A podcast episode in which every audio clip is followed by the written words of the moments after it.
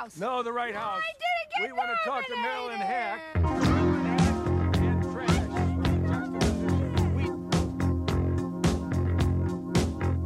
I'm from Canada Water.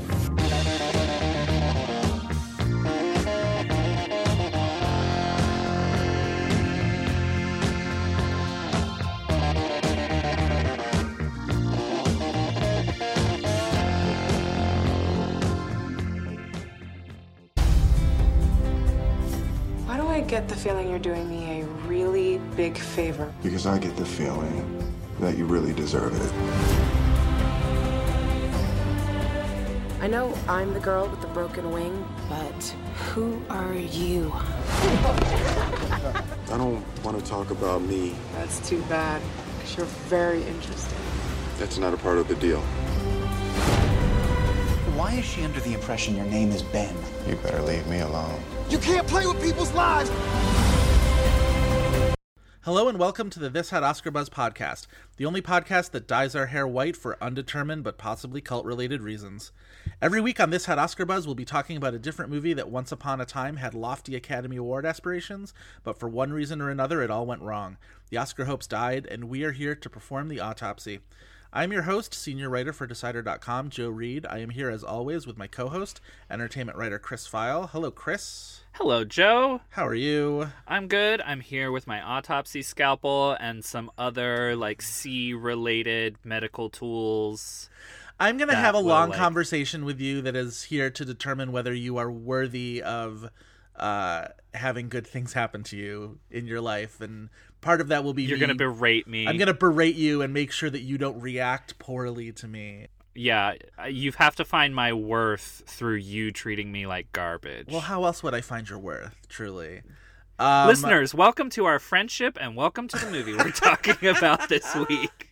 What if I was like, oh, should we record? Should we start recording now? Yeah. Let's start the show. This week, of course, we are talking about a rather notorious movie given its present day reputation. You might be surprised to hear that it ever had an, any Oscar buzz at all, but trust us, it did. It was uh, Yeah. anticipated reteaming of an Oscar nominated actor with the filmmaker who directed his last nomination, last ever nomination, right? We haven't gotten Yeah. anything else from this actor. We all thought it would be this sort of assault on our heartstrings like the previous movie was, and it turned out to be just an assault in Yeah. so many ways. This movie Uh, does violence to us. yeah, I am talking about the 2008 film about Will Smith, Deep Regret, Internal Organs, and Jellyfish. This week we are going to talk about Seven Pounds. Seven pounds. And Seven as you pounds? mentioned, it's like people are like who aren't familiar or weren't like paying attention when the movie came out. Yes, this movie absolutely had Oscar buzz. We get that it's a punchline now, but Trust us, we were yeah. there. Height Um, of Will Smith. it always makes me think of 21 grams because of the title because uh both of them were titles that tried to get a lot of portent out of um like what's the word i'm looking for? I feel so fucking like body metaphor basically? No Yeah. I'm so I, I i like my jaw dropped when you just said that because the whole time i was thinking okay so seven pounds is the amount of weight that a body loses when they die right? When's this going to come into the plot? And no that's not the plot of seven pounds it's the plot of 21 grams. Or it was like the tagline for 21 grams. And yet 21 grams also deals with a lot of this like deep like horrible regret over terrible things that someone's done and can you ever make up for it and yada yada yada. So like really there is a lot of overlap and they're both very overwrought and i think 21 grams deals with it in a way where it's just like oh we're going to chop up our narrative into incomprehensible pieces and then sort of sew it back up together again and seven pounds is like we're going to chop up our protagonist into incomprehensible pieces and then never sew it back up together again so Well, and we'll get into it, but Seven Pounds kind of relies on the conceit of not giving the audience any information about what is actually going on to the point that it is very confusing sometimes, and you think you're just watching some character study, and then at the end it reveals kind of what it is, but it feels like a cop out. Like, if they had told us that this was what the movie we were signing up for, no one would show up. Like it almost knows like Right. well we can't tell the audience this information It's so because no one wants to fucking see that movie. It's so dependent on hiding what it's really about, and yet it wants you to be so fucking blown away by what it's about once it reveals it that it feels. yeah, yeah. Yeah. All right. Uh, before we get started, for anybody who's listening who may not have seen the movie yet, and god damn it, why wouldn't you have? Yeah, we've sold it so well. We sold it so well. Why don't you do our traditional 60 second plot description as I vamp while I tur- turn on the? I shall. phone? Which I mean, caveat: if you are one of those listeners who like wants to watch the movie after we talk about it, for some reason, I don't know why you would It's do that with 10 most years, people. Honestly, It has been 10 years. There's been a lot of punchlines about this movie. So, yeah, we'll get into like what the movie actually is because how can you even I like I want to go back and like look deeper at the marketing campaign because it's like how could you even how did they even sell this movie? It was a lot of Will Smith running in the rain, as far as I remember, in Uh, terms yeah. of marketing this movie. and just like sadness and crying and like that's all they sold you on, which like we'll get into the Will Smith of it all, but like Well, he was totally so bankable back then that you could really just like put him in front give of them give the audience nothing and Yeah. know they're going to show up because we love Will Smith. and just be like Um, from the director of The Pursuit of Happyness, and people have been like, "All right, I'm there." Yeah, we're there. Um, right. So yeah, I will do my 60 second plot challenge whenever you give me my time. All right, I have my clock here ready and go. Okay, so Will Smith stars as somebody who may or may not be named Ben. He's a jellyfish fetishist, and he's like a curmudgeonly do-gooder of sorts. And he may or may not be an IRS agent. He like may or may not have gone through some type of trauma that may or may not have something to do with what we may or may not be seeing, because like time and space is relative in this movie. Um, along the way, he harasses a blind, wigged uh, Woody Harrelson, and he falls in love with a woman with a heart condition named Emily, 30 played seconds. by the forever flawless um, Rosario Dawson. Um, very little of this movie makes sense until the final reel reveals that, spoiler alert, texting while driving is the culprit for all of Ben's suffering um, and the audience's. Uh, ben was on his Blackberry during a car accident that killed his wife and a 10 van full of six people, and now he is trying to save seven lives with uh, various body parts of his own, um, ending with a fateful dance with a jellyfish. Do I have more time? Oh. I, I got all of it in You there. got it with a couple seconds to spare, my friend. Very good. Yeah, I mean, just like the movie, I got the plot in at the very last the second very of last what this movie actually is. I mean, this is a movie that opens with Will Smith's character calling 911 and saying, I'd like to report a suicide. And the operator says, Who's the victim? And he says, I am. So, like, we know something is amiss. And we know Yeah, that, we like, know we're, we're... supposed to be piecing it together, and we're getting these flashes of him with this, like, beautiful woman who is his girlfriend slash fiance. And, like, we know that that is not the case in the current timeline. But also, for the most part, he's in this present timeline where he seems to vacillate between being a jerk and being sort of intensely sneaky in in his sort of snooping into the lives of other people. And so we're supposed to figure out why that is and what's going on and is it because he's an IRS agent which like no. or is he a murderer? Like, Right. I he's guess a full yeah. psychopath in this movie. Yes. Like only He Will Smith could pull this off and make us watch this because this character is like crazy. it's a crazy person. and the the the the sort of through line for all the people who he's whose lives he's intervening in seems to be illness or disability or hardship and so it's so like here's where I can tell you exactly where this movie lost me, which was the thing we were talking about earlier about he calls up Woody Harrelson. Woody Harrelson plays this like phone operator, customer service guy for a For meat a meat company. a meat wholesaler or something. And will smith is playing as a dissatisfied customer of meat. Um and really sort of berating woody harrelson's character. Woody harrelson's character is blind which will smith's character figures out and i put that in like scare quotes like figures out because we find out later that he knew it all along um that this guy is blind and so like really incomprehensibly starts like berating him for being blind and thus being a virgin and thus being like pathetic and it's and so through this all Woody Harrelson's character is taking it and sort of like trying to get back on track to like but sir about your meat Yeah.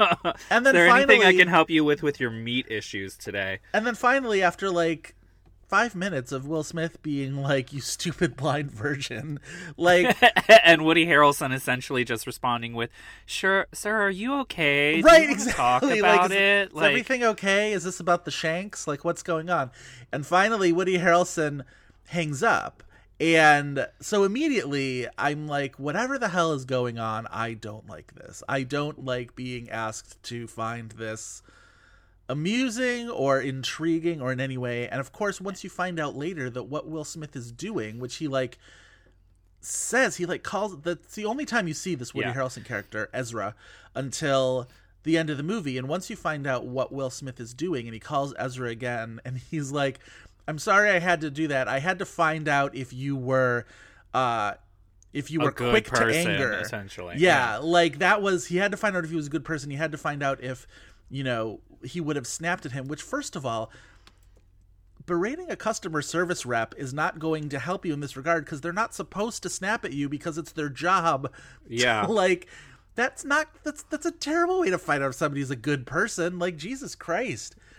Like It's it's so bad. And in fact, I would say it's actually probably a worse sign if you do berate somebody who's a customer service rep who doesn't respond with human like anger or like snap at you. If they like fully take it and are like yes sir like fine sir maybe that's more of an indication that you're dealing with somebody who's possibly psychotic. I don't know. Like there's, Yeah, there's well- a really really bad precedent being set here by stupid eh, will smith Well, and it also kind of just underlines that this movie only believes in capital G good people and capital B bad people. yes So it's like there's no degree of But- humanity where it's like he could have cussed you out because he would have been right to do it even though he's at his job, but like spends the rest of his free time, you know, taking care of injured puppies and children. and you know, like- goodness goodness seems to be interpreted as suffering as su- suffering nobly or suffering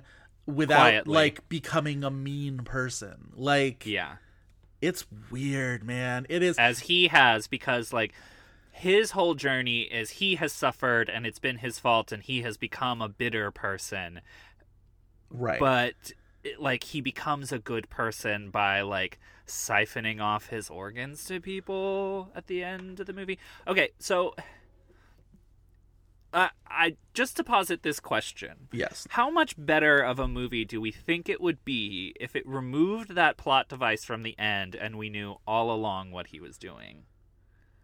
I would argue that it wouldn't it could improve the movie because it just makes it it just puts this ludicrous button at the end of it where it's just like you kind of at that point are throwing your hands in the air with it, but you'd I have still to make think this is a tough movie to though. buy. Yeah. Yeah. Like it would have to be a totally different tone of the movie. It would have to be like almost disturbing and almost like like a, a half horror movie. And like a comment on these type of movies where it's like sacrificial accent actions that are like so divorced from reality Right. and sanity that are like praised in these type of movies. Like you would almost have to be commenting on how we look to that type of story to feel good i guess and So- be like no this is bad. Here's the other thing that I find sort of interesting is this was around about the time that Will Smith, the sort of public persona, had become at least tangentially related to Scientology or questions about Scientology, right? Because there was like flirtations he's never actually been a Scientologist, but there were lots of questions about rumors about Tom Cruise and whether Tom Cruise was sort of courting Will Smith towards Scientology and whether Scientology saw Will Smith as their next great kind of celebrity ambassador because Scientology really is into that kind of thing. And this none film of that, is even further tied to that because tom cruise's son plays young will smith in the movie That is true. That is a good point.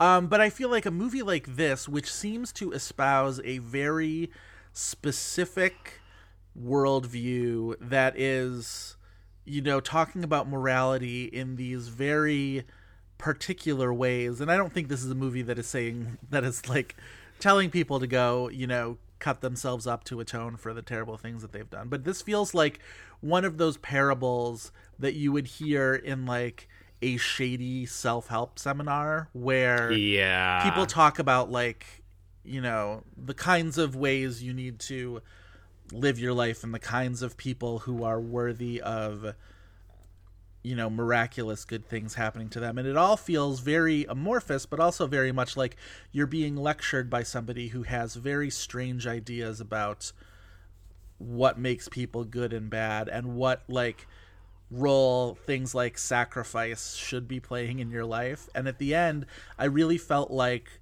will smith and the director gabriel Muccino um wanted to like hand me a pamphlet after. Do you know what i mean? And like invite me to a meeting and Definitely. And I think that that is not uncommon in I think it's well intended, but I think that that is not that uncommon in the films of Will Smith. well that's what And i I mean think especially some of now we were sort of figuring that out Well, and I think at the time we didn't look at it with good intentions, and I think he kind of does, and I think he might be the type of performer that is taken by things that are like gotchas in movies, like Right. twists and surprises, Right. and doesn't actually think about the implications of the narrative. And I think he likes to surprise audiences in that way. But at the time, like you were mentioning, it made us a little suspicious of this material once we actually realized what it was. Because Yeah. the other thing is, like, I don't think twist or no twist, or like the r- plot reveal or no, I don't think that this movie goes over very well with the public who is duped into watching this movie and what it's about. Like, yeah well i think that doesn't set the movie up for success for people to not know that it's about sacrificial suicide. Right. Well, and so like Will Smith talked a lot at the time about why he wanted to do this movie and sort of his his um motivation for doing this movie and it was a lot of like he's a very thoughtful person in terms of like picking out his projects, right? And so when he picked this out, he really wanted to like make a movie about male regret and male Grief. grief and you know the ways that men sort of are and are not equipped to sort of deal with it. And it all sounds very much like if i had heard that interview ahead of time i'd be like wow this is really interesting. And i'm you know before this movie had existed i would have been like will smith's an interesting character you know an interesting person to make this movie because he was so incredibly popular and bankable at the time and he could draw like these really mainstream audiences into a movie that is about you know men dealing with extreme emotions in ways that aren't like i'm gonna like fight my way through this with a gun or whatever Right. I mean, I definitely want to see that movie from Will Smith, but this is not that movie. No, not at all. No, in fact, it's like he's not, you know, taking down a bus full of terrorists to deal with his grief, but what he is doing is like attacking his body in a way that like it still feels very much like man who doesn't know how to deal with his emotions so he's just like here's what i'm going to do i'm going to give you my lung and i'm going to give you my kidney and i'm going to give you my heart and i'm going to give you my eyes and is And that my enough bone marrow. is that enough? Like, can I now like be rid of this guilt and grief? And it's still, and I get that, like on some level, it's supposed to be metaphorical. It's supposed to be one man literally, like, because it's the the Merchant of Venice uh, saying come to life, right? The pound Yeah. of flesh. That's what the title means. Seven pounds. It's seven pounds of flesh. And it's like, oh well, we'll people. make that literal. And but it still feels like somebody who doesn't know how to deal with grief, sort of taking it to the most extreme end. And the movie is asking you to be like, think about that for a second. And I'm like, I'm thinking about it. Jesus Christ, it's horrifying. Yeah, it's terrible. Uh, well, okay, and I will argue too, much in the way that I still argue that like Will Smith disaster movies. Um, Collateral Beauty, like in the hands of like David O. Russell, who like knows that the movie is crazy and absurd and like takes that to its full capacity and actually like talks about these themes. Like I want to see that version of it. Like I want to see the version of this movie and whoever the filmmaker is that makes it that is actually about all of those things of male grief and that like men can't deal with their shit enough that they're willing to like just destroy their own body to like Right. sacrifice themselves in some performative way. I want to see that version. I don't think this director Gabriel Muccino is that director at all. So I'm glad you brought up Collateral Beauty, just in general, because I'm always glad when you bring up Collateral Beauty, which is often. Don't forget to notice it. It's all around you. It's all around us. Um, but I it, I looked into sort of the origins of this movie, and the screenwriter is very interesting because the screenwriter's name is Grant Nieporte, and as far as I can tell, this is maybe the only movie he's ever written that's been made. Like Yeah. he's got a couple things that right now are in some kind of a pipeline, but as of right now that we're talking about this, this is the only movie he's ever written that's ever been made. Which and then he he told the story at the time when the movie was being uh, released about how the impetus to write this movie was he was at a cocktail party and he struck up a conversation with a stranger and he like describes this stranger as like being in a leather coat and had a ponytail and really like stood out from the crowd and didn't really fit in. And he had this conversation with him and and uh Nieporte uh doesn't really get into the specifics of the conversation but just says like as i was talking to him i realized that he was like profoundly weighed down with grief and remorse and yada yada. And that he was he mentioned i think the phrase he used was like that was the saddest person i ever met in my life which always makes me think of penelope cruz and vanilla sky about like I can really only picture this this stranger, this man being Steven Seagal. okay yes because leather jacket and ponytail of course And sadness and just generalized sadness. but also it also makes me wonder if like this person was the human embodiment of the concept of grief and regret much like, Like in collateral time. beauty and was sent to this screenwriter who again had never written any movies to we'll eventually like get into the full collateral beauty of it all but like i i do have to say as somebody who is like obsessed with collateral beauty seven pounds is worse because it's really hard to laugh at seven pounds it is true and it's and a lot of that so is once Rosario Dawson's character gets introduced because all you're thinking of is like she didn't ask for this. like yeah she's like gaslit Yeah, basically. And like, she, yes, she ends up with like a heart transplant at the end, so she gets to live. But like, holy shit, she really had to be put through some like fucking mm-hmm. machinations, man. Like, mental wringer and like if we can take it back to Will Smith for a little bit because I think like this it just is a testament to what a movie star is, what a beloved movie star is, how much we like him that we can stomach this movie when he is leading it because I don't I can't think of anybody else that we would just like sit down to this like grief pile for and just I mean, accept it even though it's bad. Like, I'm pretty borderline as it is. Like, I can only kind of take it, like, because it's well, exactly. But like, you fully would be out the door with anyone else. I because think. once again, the whole point of the movie, once you unkink the hose and s- stretch it all out, beginning to end, is there's this guy who killed a bunch of people in a car accident because he was texting while he was driving on his flip phone. Which and it was a BlackBerry. oh, it was, that was on his BlackBerry, right? He's on a flip phone later in the movie. you date the movie less if he's on a flip phone. No, he is on a flip phone later in the movie, but you're right. In the accident, he was on a BlackBerry. That was he would never use a BlackBerry after that. He was too traumatized by Blackberries. um, but um, so then he's so traumatized by that, then he decides he's going to start donating his internal organs one by one until he can no longer live, at which point he will donate his heart and eyes and he'll be done.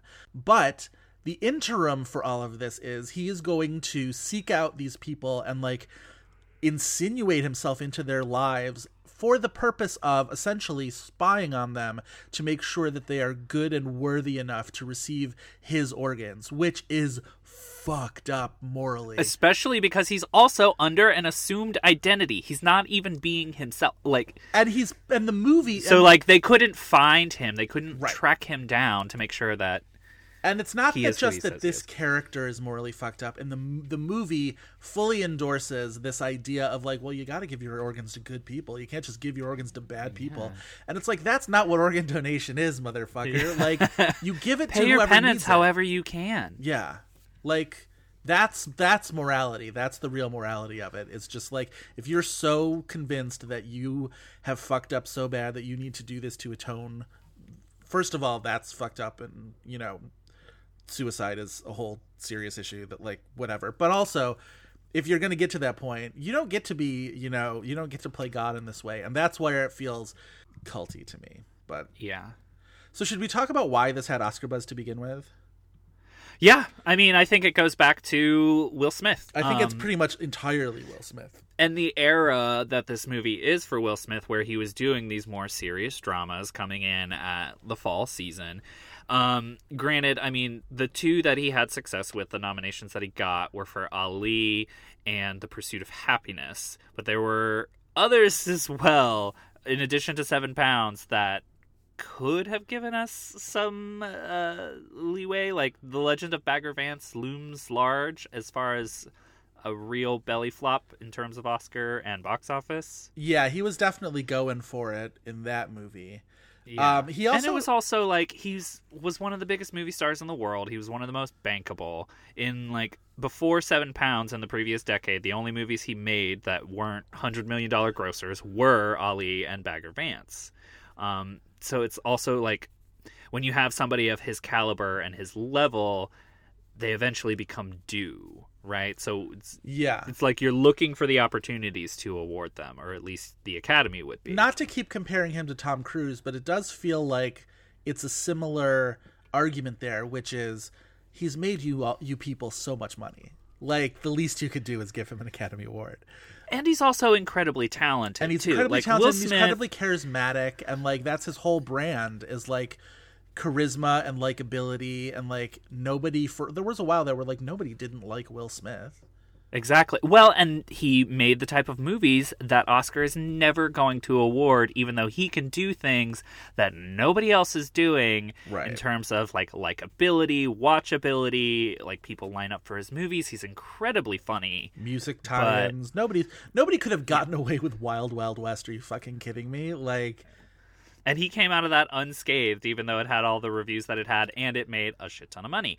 Um, God, justice for the millennium. just in general, we're still Justice living in the the millennium, millennium. aren't we? Like, I feel like we are. It's always the millennium. We've got a long I way to go to- to I, trudge I through this millennium. be- as much as I've shit on his bad movies like this and Collateral Beauty, like I will always line up to defend Will Smith, and I think that that's a widespread opinion. And like, at, there was a time where we thought that his Oscar would be an inevitability. Yeah. And now we're not so sure. So- like, but I would argue, even if he comes back with another collateral beauty type drama, when it is, when we see it coming, we're going to at least have it in mind for Oscar. Like, I don't think there's something about him that is undiminishable, and that like I think he's going to be making movies. He'll he'll have the like misses that happen. Like Focus is a few years ago, and it didn't make any money, but like he's always going to be making movies that make money. He's loved that much. I, I I- I agree, but I also feel like he can't keep making seven pounds and collateral beauty without us finally being like, all right, I remember. I remember you. I remember the last time you tried to do metaphysical feel goodery. Like I'm not, you know, fool me twice, shame on me at this point. And The problem here with Seven Pounds is it he feels closer tied to this movie than he does to Collateral Beauty, at least to me.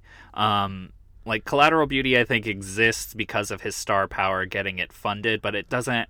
There's the a lot like, of other stars about him. there to to shoulder Yeah. that burden. I get it. That's that's really an ensemble movie. Like this movie kind of falls on his shoulders.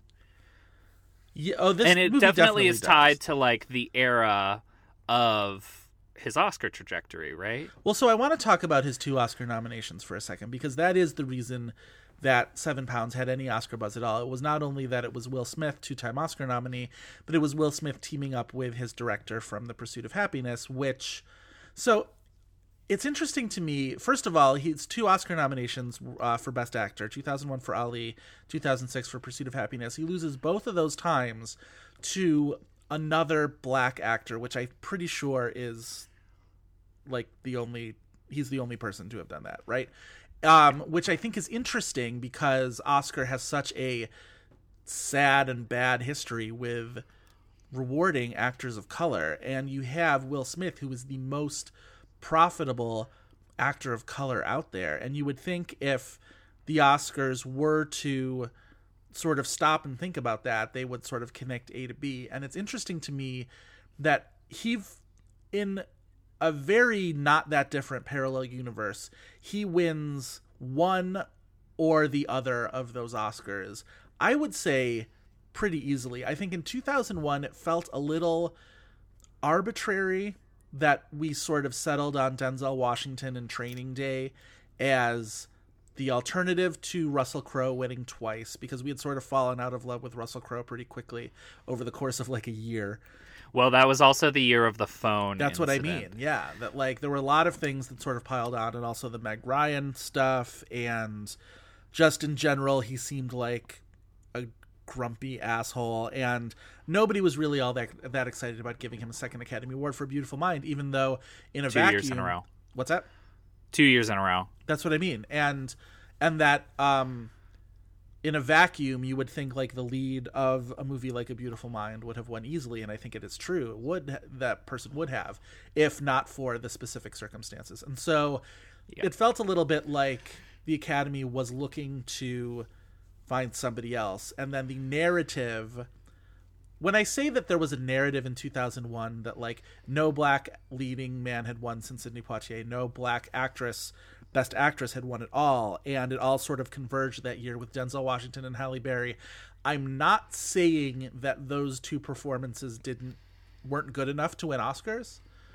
I'm just saying that like the narrative was there, and that's just that's true. Well, it was. Denzel Washington also had the benefit of like playing against type, and then it became a hit. I think I think in a different world where Ali was better received, the movie itself, Will Smith would have had a better chance. Um, because people didn't really like that movie. I guess I went back and watched it several years later. I didn't watch it that year, but I watched it several years later. I think it's a really good movie, and I think he is very, very good in it and doing all of the things that you ask of a major box office star who steps out of his persona to go for an award, which is that, like, he really does transform his aura to play Muhammad Ali in this movie. Uh-huh. And I think he's incredibly good at it. And I think, like, it would not take a whole lot of nudging to have created a campaign for Will Smith for this movie that would have been successful. And I think 2006 that's sort of similar with like 2006 Forest Whitaker's great in Last King of Scotland, but nobody remembers that movie now, and it seems sort of like odd and arbitrary that that was the performance that sort of floated to the top and kind of swept everything. And meantime, there's Will Smith again, the most popular actor in the world, playing this aggressively inspirational character in this aggressively inspirational movie that I don't really love that much, but was hugely popular. And again, we've seen that work for other people, and it's surprising to me that it didn't work for Will Smith that year either. And so that's just sort of what I mean about like I think he very easily could have won either one of those, and it's sort of surprising to me that he had that he didn't.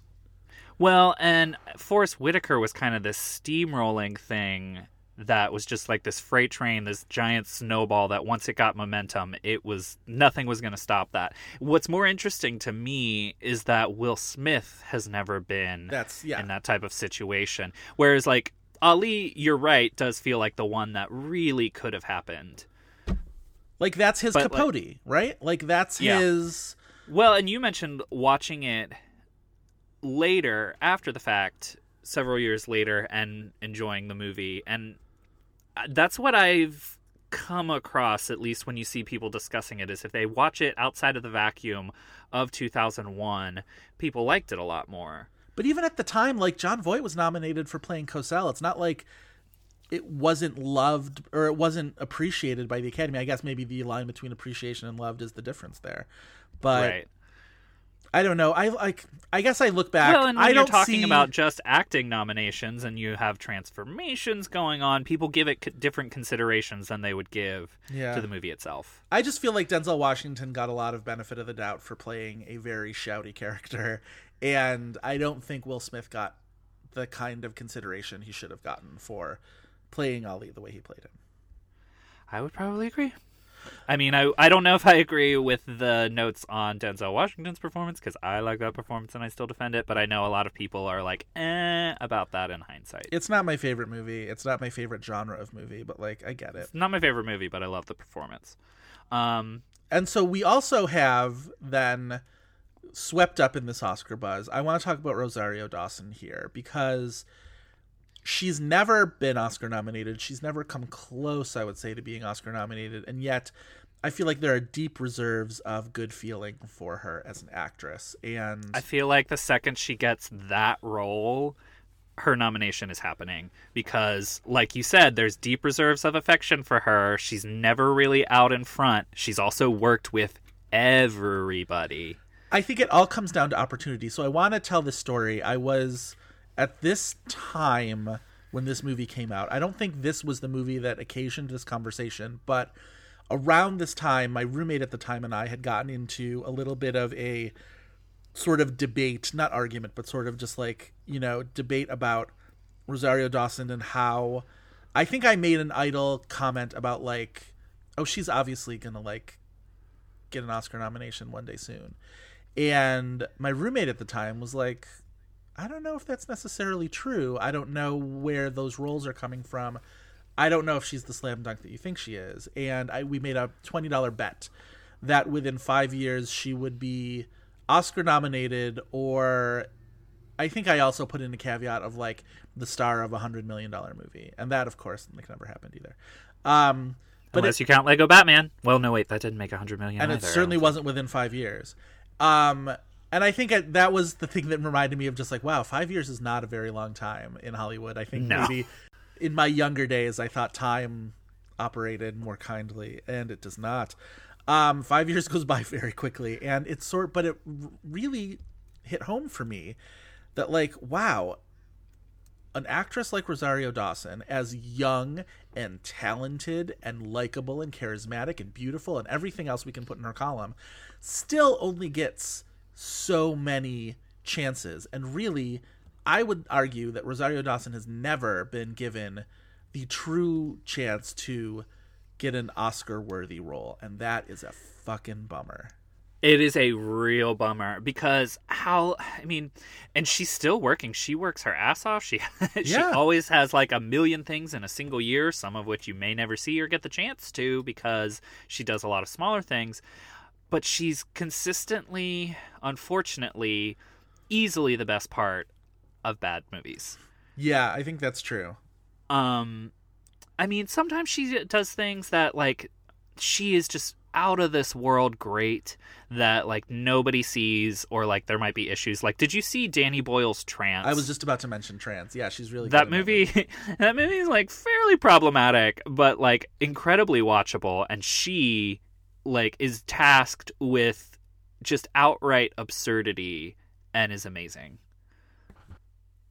the The movie hinges on her character like willingly, like doing like body grooming Oh my god! in yes. order for the movie to hinge on like oh, and like she makes it like Yeah.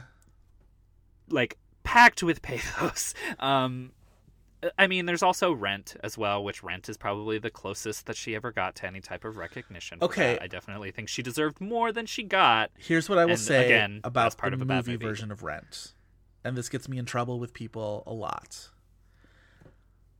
I love Rosario Dawson in the movie version of Rent, and I think I prefer her on the Rent movie soundtrack to like her out tonight. I will listen to before I will listen to Daphne Rubin Vega's. I am sorry, but that is just how it goes. You can yell at both of us. It's fine. I think both of the- Rosario Dawson can also friggin' sing. Like, give her another musical. I oh my god, absolutely. But like, oh my god, put her in fucking Cats. Even though like I know Cats is gonna be terrible, but like put her in fucking Cats. Um, I think both of the Rent recasts end up being really really strong. I think Tracy Thoms is fantastic as Joanne, and yeah. I the Rent movie is is justifiably put down, but I will say if you didn't have all of the baggage of having seen Rent on Broadway and having grown up with the cast recording, which was me, I came to Rent very late. Rent is not as bad as the reputation that it gets. I think a lot of people really were like rending their garments over Rent when it became a movie because it's very sort of this flat presentation of this Yeah. musical. But it also is like it also kind of shines a li- a light in a way that like movie versions of musicals do to the ridiculousnesses of a production that you don't ever linger on when you're seeing it live because it's so much fun to be wrapped up in a live musical. And so I think there's a lot of ways in which that movie was received more horrifyingly than it probably should have been. And I think we could safely do a whole episode on Rent at some point. we probably could, but like full justice for Rosario Dawson. She's fantastic, honestly. I'm gonna posit a question for you because I'm curious to hear what your answer is. Yeah. Because we've we've talked about already how Seven Pounds, especially in its trajectory towards Oscar, was put all on the shoulders of Will Smith. It was a Will Smith vehicle. If there was a little bit more room for the movie, or at least like we were considering the movie and not just Will Smith, if it wasn't just his face on the poster, Uh-huh. do you think Rosario, Rosario Dawson could have had any type of leeway in the Best Supporting Actress race? Well, okay, so 2008 Best Supporting Actress is a very interesting year when you talk about that category because that was the year that Kate Winslet was winning everything. And when I mean everything, I mean lead and supporting trophies for Revolutionary Road and The Reader. She was, for most of that season, campaigned as lead in Revolutionary Road and supporting in The Reader. And neither one of those two campaigns would like get on board with the other one. And, And then when she wasn't winning supporting notices, it was all Penelope Cruz for the most part, and a little Viola Davis. when you're talking about like critic stuff and whatever. Yeah, yeah, yeah, yeah, yeah, yeah, yeah. But going into Oscar nomination morning, there was no indication that it wasn't going to keep being like that, and it was a very big surprise when Winslet ends up in Best Actress for The Reader, which she had been in supporting for the most of that year, and not nominated at all, obviously, for Revolutionary Road. So, have I told you my pet theory about this? No, if you know me and it. you're listening, like you've heard this before, but whatever, I'm just gonna say it again. So my theory There's so many big stories about this Oscar year, and Kate Winslet is the one we should dive into right now. Okay, so my theory is that Kate Winslet got enough votes that year to have been nominated in both lead and supporting for The Reader.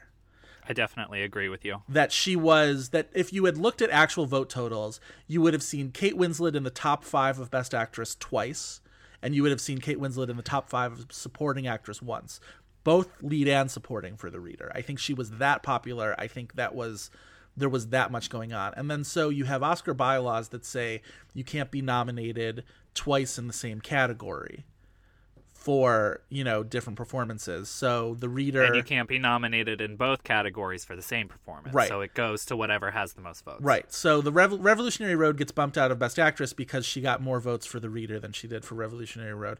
And then The Reader gets bumped out of Supporting because you can't be nominated in two categories. So I think that's I think it's not so much that people didn't like her Revolutionary Road performance. I think it's that she just got so many votes across the board. That is my I think if you ever like got a chance to look at the vote totals, which is my personal Valhalla. Like that is my like that's that's what's going to happen to me when I die is I'm going to just drift off into a land where I imagine I can see all the uh, Oscar vote totals. I want to see it if it's based off of like whose ballot am I looking at? Because the thing that all like has never left my mind. I remember it was like an interview in I think Entertainment Weekly. I remember Jamie Lee Curtis saying that she voted for Jon Heder in Napoleon Dynamite on her Best Actor ballot. Wait, I what rem- year I will that have never been? forget this. Like 03? Eh, yes, Okay, that's wild. That's really something. So that's what I want to see. So all of a sudden then you ended up with a supporting actress category where the front runner is just gone which is very interesting. And so like you said penelope cruz was getting a lot of attention viola davis for doubt amy adams for doubt taraji p. Henson for the curious case of benjamin button and marisa tomei for the wrestler. So basically a category that had been six actresses and one of them was going to get left off ended up just like everybody's in because kate moved up to actress and everybody else got in. So i think that's a pretty tight five right there cruz adams Yes. viola taraji marisa tomei Amy Adams was maybe a small surprise at the time because we, at the time, thought that Viola Davis took all the energy out of that conversation because that performance is so incredible and it has like the like it blindsides you in five minutes. but knowing how much the academy really genuine genuinely likes Loves, amy yeah. adams then like Yeah.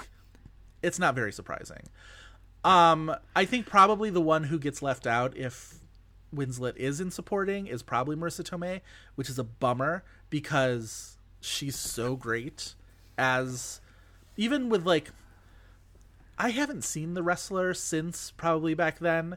I remember really loving it back then, but I bet you if I watched it again, I would be a little bit bummed out at the nature of her role being such like, oh, she's the like supportive stripper. Oh yeah, everything about that performance is what she's doing. None of it is on the page. Yeah. Um, yes, because I've seen it semi recently, and yes, very that. But she's incredible in it. To Rosario Dawson in Seven Pounds of it all, like yes, you could very easily say that the movie would have had to have been much better received for her to have gotten that type of headway. But I also think it's not even just an Oscar thing. It's how like Will Smith is like the cloud over the movie because like you don't really see her that much in the reviews for the movie Right. being mentioned even though she's doing really good work and She's just Again, sort of I- she's doing that heart patient thing, and I don't know what actress or actor ruined heart disease for everybody else, but like there seems to be one way of performing heart disease, which is that sort of like, and I'm not saying it's wrong. I'm just like, but like that sort of gasping, sort of you know, you make the makeup on the face very sort of ashen and white, and there's the halting Two minutes before you fall into a nap. Yeah, but there was just a lot of like sad baths for Rosario Dawson's character in this movie.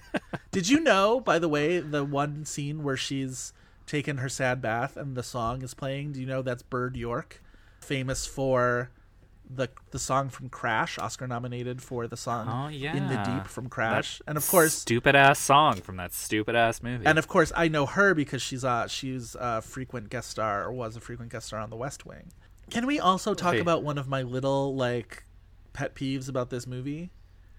So sure I I mean- mean, like it's not just limited to one, but it could also just be anything like you're about to throw quite literally anything at Well, because I just sort of, like- this movie is that bad I glanced at my notes. So almost with everybody else in this movie who he's helping, he's like donating internal organs and it's all very like macabre, right? But like the one person who he doesn't help with an organ, he gives away his he gives away money and his the deed to his beach house to this woman who is being abused by her husband and she's got two kids and again he's very moralistic to her he's very much like when he's like berating her in the car about like don't be weak Yeah. don't be weak and it's just like can you fucking like give this woman Yeah. a break for half a second um She's obviously going through some shit, as you well know. But she's afraid that her husband is going to find her, and he's like, he's not going to find you. And he gives her this envelope with like money and a deed to the house and the directions to the house. So she goes with the kids to the house, and it's this like, I don't know if it's in Malibu or like wherever, like some beautiful cliffside beach. It's not cliffside because it's right on the beach, but like it's isolated in a way that beach houses are. And I'm like, this is the worst possible house to give to somebody who's afraid that her abusive ex-husband is going to find her. How many movies have we seen where an abusive husband or like somebody tracks you down at a beach house and you can't go anywhere That's for like, help I- yeah. because you're completely isolated. You've got the ocean on one side of you and he's close to twenty minutes away from a like police office. Right, like scream all you want, no one will hear you. Like, good God, that's a terrible My decision. pet peeve, if we're talking about like nitpicky pet peeves, like he's been an asshole the whole movie, right? But then we see the photo of like the first person he helped that he gave like a kidney to or like half of his liver, some shit like It that. was his lung, and like we see a picture, uh, we see a picture of him like with that woman, and he's like just all happy, sunshiny roses. Like the only time that we see him happy. Oh, the like, social worker. So wait, yeah, yeah. So it's like, wait, you became an asshole after Yeah. you started get like yes, that was the thing. I was like, why is he so happy in this picture? He just like was cut open. and then at the end he like plays it off as like, well, I have to be this way in order to know that like you're worthy. Again, it's like, it's my season one The Good Place problem. Do you watch The Good Place? I do not. It's a fantastic show.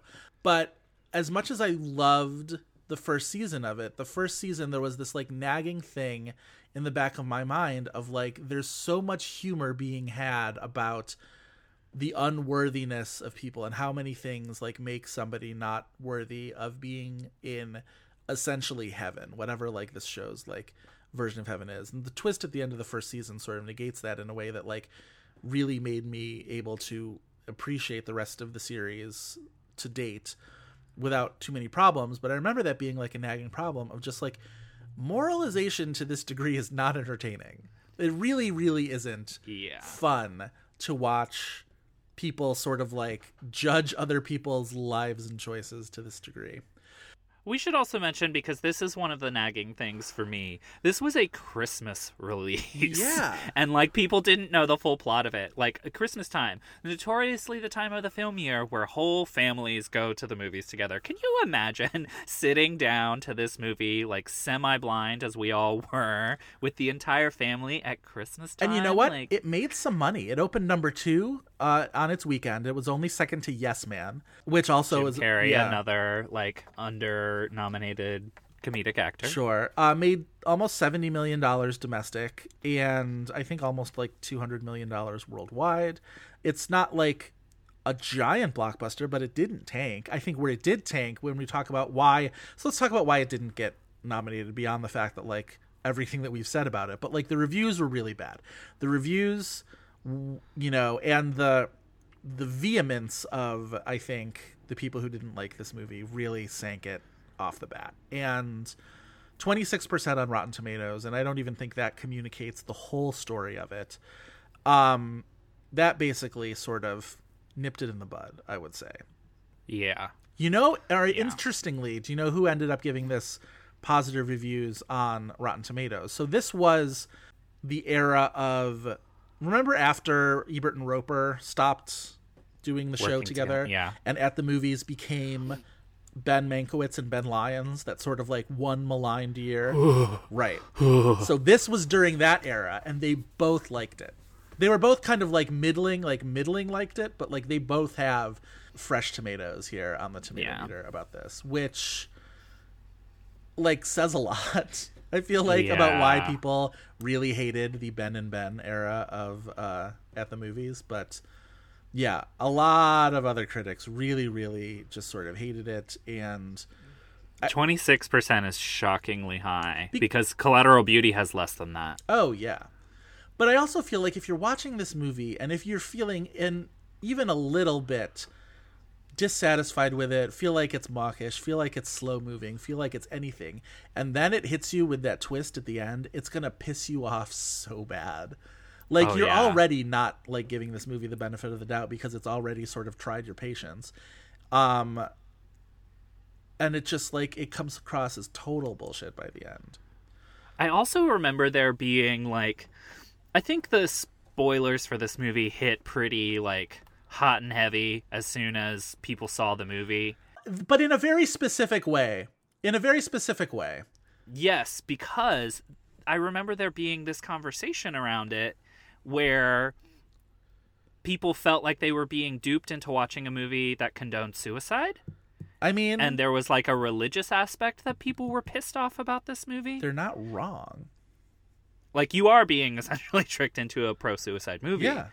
Um But I also which, feel like, like, the- you can have certain feelings about that, but religious people specifically, I remember not being happy about this movie. There was also you like you're right in to a degree about the fact that the spoilers sort of broke free pretty early, but it wasn't that like everybody was saying, "Oh my god, you got to see this fucking jellyfish, man," or like, "Oh my god, he's like cutting out his kidneys" or whatever. But it's what it, it was was.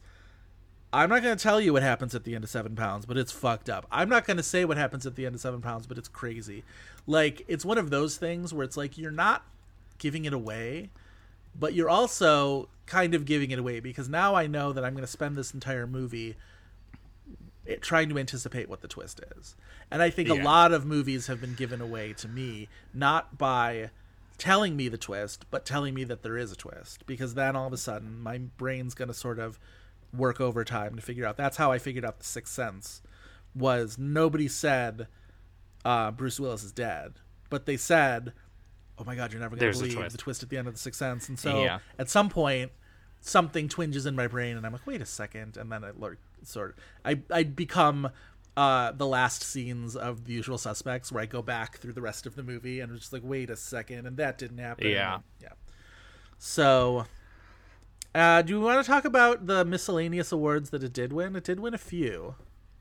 a few tiny ones, or a few like ones that we haven't discussed yet, at least. Yeah. Um, I think What do we have? specifically, I mean, so it was up for BET Awards, although I will say BET Awards, Will Smith wins Best Actor for this and Hancock, which is an odd little double feature for sure. Um, Rosario Dawson nominated for this and Eagle Eye. So it felt like it was just sort of, it was there along for the ride with their other popular movies that um, Will Smith and Rosario Yeah. Dawson did. Um, but also, Will Smith and Rosario Dawson both won NAACP Image Awards that year for this movie, and seemingly just for this movie. Which, so Will Smith wins for Seven Pounds. He beats out Derek Luke for Miracle at St. Anna, Jeffrey Wright for Cadillac Records, Rob Brown, who was the lead in The Express, that movie about Oh yeah, the football movie. the football movie, right? About Jim Brown. No, Ernie Davis. Sorry, not Jim Brown. And then Don Cheadle for a movie called Traitor that I oh yeah, that's a Mamet of. movie. Oh, is that true? I'm true? pretty sure that's Mamet. That's interesting. I'm gonna look that up now. I don't think it is. He's done a Mamet movie. He's definitely done a Mamet movie, but I don't think that's the one. But anyway, it's this sort of like crime drama called Traitor. It is not a Mamet movie. Never mind. That's fine. Will Smith wins that one.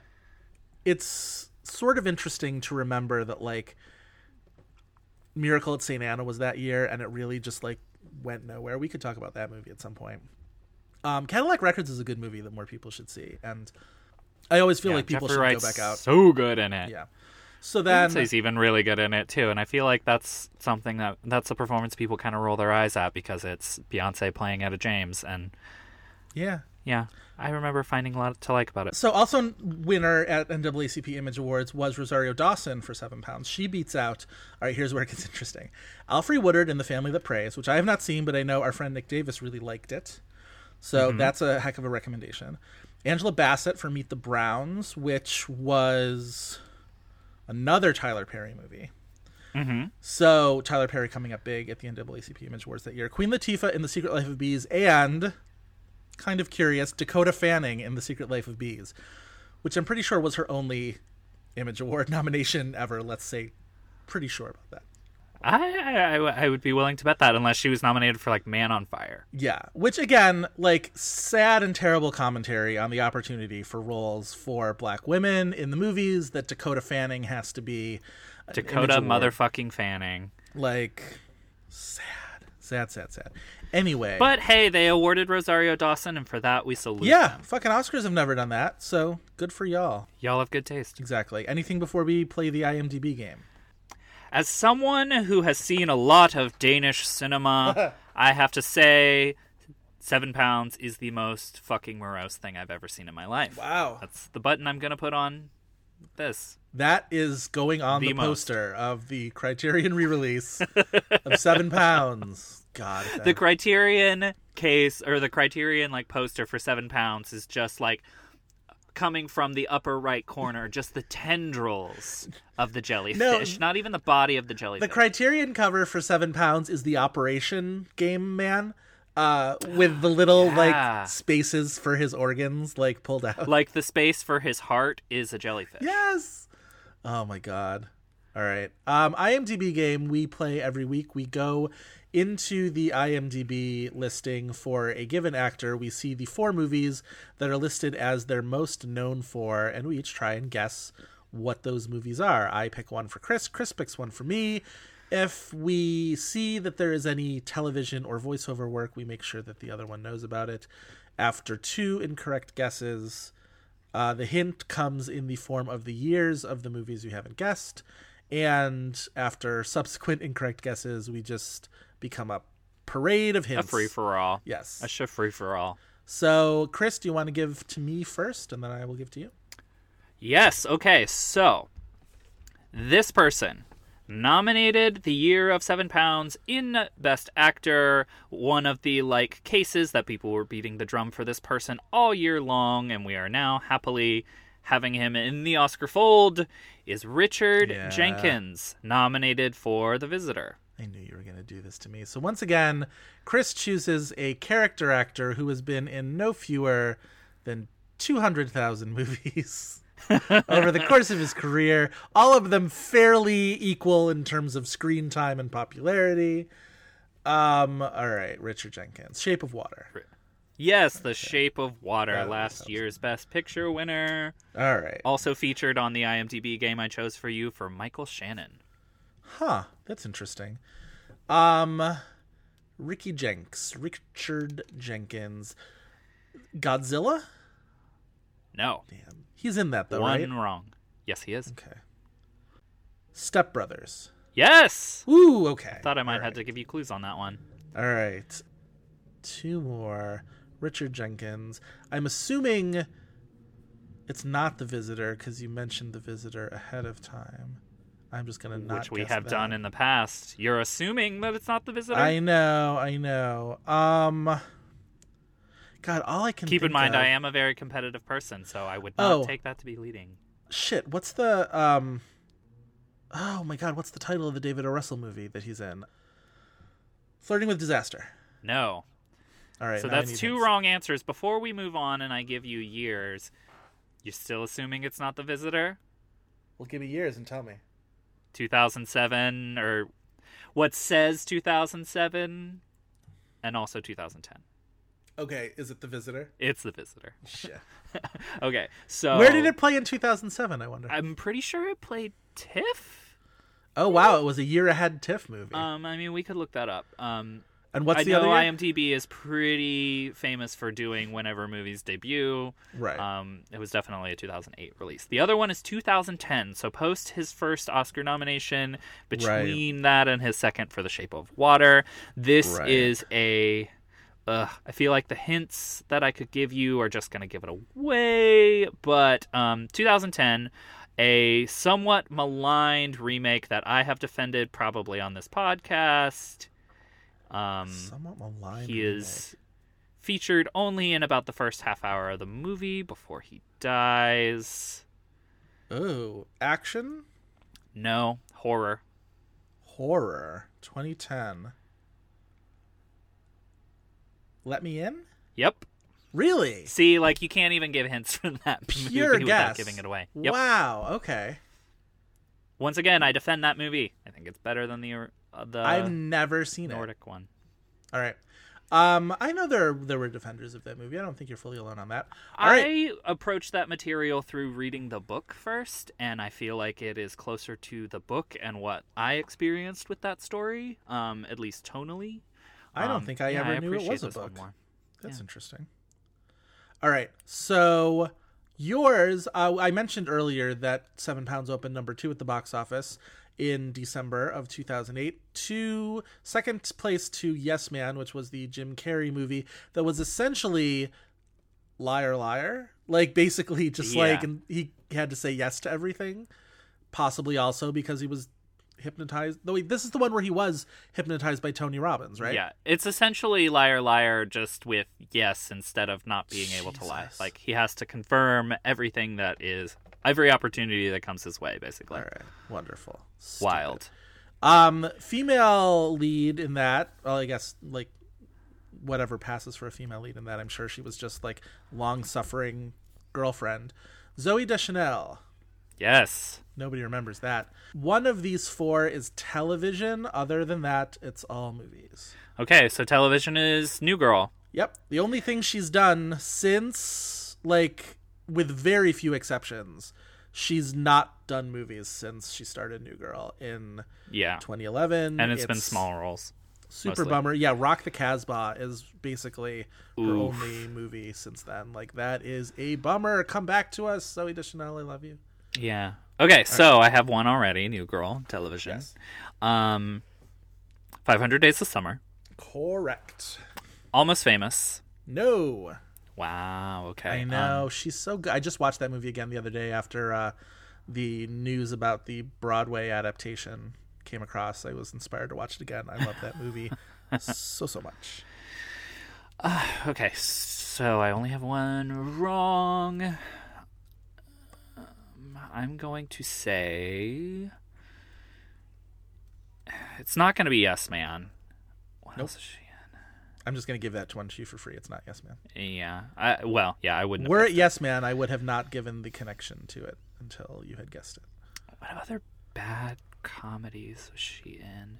Oh, um, uh, not a bad comedy. Good movie, but like bros like it, and I feel like I give a lot of the IMDb weight to the bros. Um, I like this movie too. Um, Assassination of Jesse James by the coward Robert Ford. Nope. Okay, never mind. Just throw all of my theories out the window. Um, It was very well argued. I was very much with you with that, but yeah, no. love that movie. Um, Wait, so two wrong two. answers. So I will give you years. The years for these two movies are 2005 and 2008. Whoa! So those are both five pre five hundred days of summer. Correct. That was 2009. Whoa. Um, She is maybe both- I just erroneously remember 500 Days of Summer as being her breakout. Um, It was in a way, but she had been in like She'd she had been around. building up to it. she's been sure. around. Um, Yeah.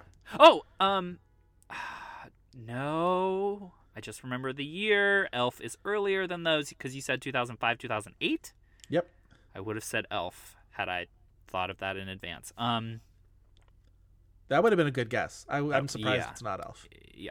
Um, uh, Both what? Both What's that genre M Night. Shyamalan movie I hate? Um, The Happening, The Happening. Yes. The correct. Crappening. It's so bad. The trees are out to get ya. Betty Buckley too. Betty Um, Buckley too. Man, I will say this: for as much as like we can give M Night Shyamalan shit for doing weird ass stuff, he has been a friend to Betty Buckley fans the world over. Yes, truly. he has. Even putting her in like one of the worst movies I've ever paid to see. Money in a theater. which the is Crappening. The happening. Yeah, except Yeah. but he also made her like the de facto lead in Split. So like, Yeah, but Split's bad. yeah, but she's very very good at it. It's saying stupid things. Yes. Okay, I still have a Zooey Deschanel movie to guess. Yes. Um. Okay. 2005. So this would have been after Elf. Yes. Um. Adaptation of a book. Is it one of the dramas she did? Can I ask that? Mm, not really. It's it's more genre than that. Uh, define the genre. Can I ask the genre? Well, yeah, but that kind of gives it away. Oh, okay. Okay, fine. Um, I'll give you a little bit before I give you the genre. Um, okay. she is once again like the love interest. Like this was during her era where she was very manic pixie for a lot of things, and she's sort of And they all blur together. yeah. Um, all right. The genre is sci-fi, Okay. Based on a book, a very sort of beloved and oft adapted book, sort of oft referenced book. I will say. Is I don't remember her in a science fiction movie. Genuinely. This movie doesn't really get remembered a whole lot, but like I remember being like there was a lot of anticipation for it at the time. Um There's a Radiohead album that's named after something from this. Um there's a or at Is least she- was a website for translating things that was Is she named in after this. Hitchhiker's Guide to the Galaxy? Yeah. Okay. Yeah. She's the girl. She's like the girl he likes. That is a weird choice for her. IMDb. Well, It that's the is. name of the game. But again, she doesn't really she has fewer movies to choose from than you expect she does. Like Yeah. I agree that Elf should probably be on there, but like beyond that, it's like you know I feel like this is the type of thing all the that, real like, girls and by the time like that our episode airs, it will change to have Elf on there as it gets closer to the Christmas season and people look up that movie. that's very possibly true. And also just to like fuck with us and spite us. Like Yeah, so people are like, "You're wrong. You made it up." No, it What was the last one that changed on us before we put an episode out? Uh, Was it whoever we had on our Hyde Park episode? There was one that changed in the time, so just listeners rely on the fact that the game is fun and Uh, that it yes. changes. that it has integrity while we're playing it. Don't worry. Play along with us as you can. yes. Well, good job, Chris. Good job getting that. So Good that job, is our episode. If you want more This Had Oscar Buzz, you can check out the Tumblr at thishadoscarbuzz.tumblr.com. You should also follow our Twitter account at had underscore Oscar underscore Buzz. Chris, where can the listeners find you and your stuff? You can definitely find me on Twitter. I'm at Chris V Feil. Um, that's F E I L. I also write regularly at the Film Experience, talking about soundtracks, Oscar season, and other movie-related things. I am also on Twitter at Joe Reid, that is spelled R E I D, and you can find me each and every day at decider.com, talking TV and movies and everything that is on streaming. We would like to thank Kyle Cummings for his fantastic artwork and Dave Gonzalez and Gavin Mevius for their technical guidance. Please remember to rate and review us on iTunes, Google Play, Stitcher, or wherever else you get podcasts. Five star review in particular really helps us out with iTunes visibility, so we float to the top of the charts like the deadly jellyfish that we are. Let us get our stingers around the arms of other listeners. let us stretch this metaphor well past the point of relevance. Um, that is all for this week, but we hope you will be back next week for more buzz and stings and jellyfish. Bye bye.